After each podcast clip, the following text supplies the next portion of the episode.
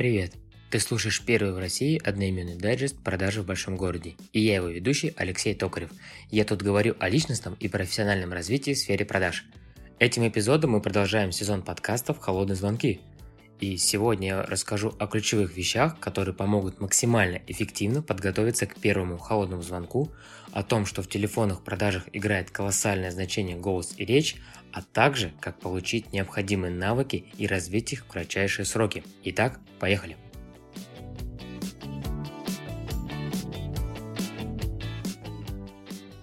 Чтобы общаться максимально эффективно, важно знать, при помощи чего мы можем достигать высокие результаты быстрее и проще. Начнем с первого впечатления. Никто не любит общаться с теми, у кого все плохо. В любых продажах на настрой можно еще закрыть глаза, но не всегда. Но лучше этого не делать. Одежда, невербалика, стиль речи могут вытянуть, но в телефонах настрой на разговор влияет огромную роль, чуть ли не самую главную.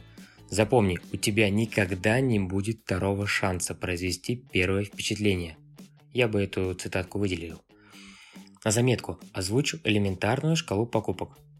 Если мы нравимся, то нас слушают, то нам верят, то у нас покупают. Это работает не только в телефонах, но и в прямых продажах. Точно. На голос и его звучание, как мы помним, приходится 38% степени влияния в прямых продажах, а в телефонах это 80%. 80% это влияние голоса, это колоссальная цифра. Пожалуйста, запомни это. И прими для себя тот факт, что это еще и можно улучшить. А на начальном этапе эта цифра 93.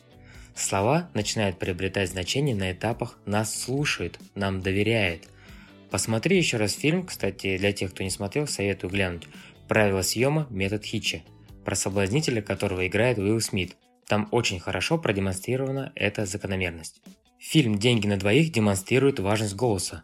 Главный герой тренирует молодого, подающего большие надежды сотрудника своей букмекерской конторы и говорит «Чем ты берешь? Тем, что угадываешь 80% результатов игр? Этого мало, твоих цифр недостаточно. Тебе нужен голос». Это звонят игроки, готовы рискнуть всем, что у них есть, ради того, чего у них нет. Ты продаешь редчайший товар. Ты продаешь надежность в ненадежном мире. Я каждое утро делаю гимнастику для голоса и речи. Если утром не успел сделать это дома, то делаю это по дороге. Да, выглядит смешно, но нечего стесняться. Ведь поднять настроение другим – это тоже дорогого стоит. Раньше у меня не очень была поставлена речь, я всегда говорил очень быстро, про паузы вообще молчу. Меня часто переспрашивали, но я особо не акцентировал на этом внимание. А еще я недавно узнал от мамы, что у меня в детстве были большие проблемы с речью. Для меня это было большим удивлением. Я начал тренировать речь, дышать через диафрагмы, делать гимнастику речи, слушать свой голос. Да, кстати, и он мне со стороны раньше не нравился. Начал часто читать скороговорки, четче произносить буквы. Кстати, хорошее упражнение – читать тексты с карандашом во рту, между клыками, вдоль.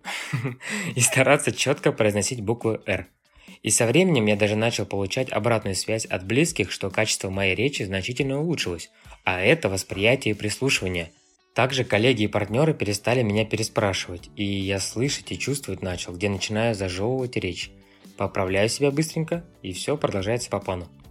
Запись, прослушка и обработка – это важнейший инструмент работы над своим голосом и звучанием.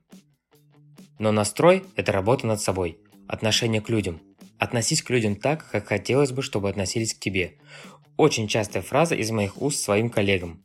Отбрось установку, сначала хорошее мне, потом я. В наше время это уже не работает. Настроение – в плохом настроении к трубке лучше вообще не подходить. Определи для себя внешнее влияние, которое поднимает настроение и даже мотивирует.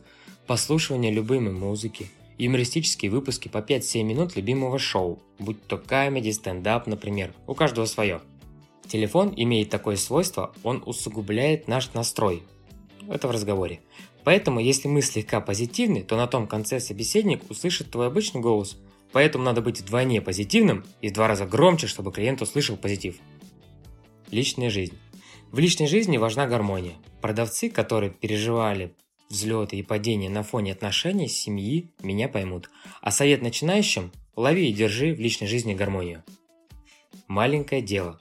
Возьми за привычку делать каждый день маленькое доброе дело.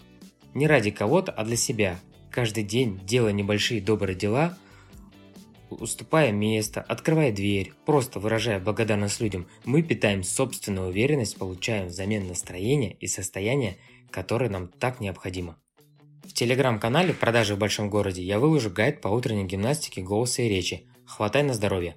А если есть возможность сходить на курсы и не получается улучшить самому, запишись. Это не очень дорогое удовольствие, но результат того стоит. Тренируй речь, размыкай голос, и твои продажи поднимутся на новый уровень. Итак, голос и речь. Этим вещам надо уделить особое внимание и начать прокачивать эти скиллы. Настроение. Без него сиди дома, не продавай. С ним совершай лучшие сделки. Личная жизнь. Она должна быть, быть в балансе. И маленькие добрые дела, делай их каждый день и получай взамен хорошее настроение и уверенность в своих силах.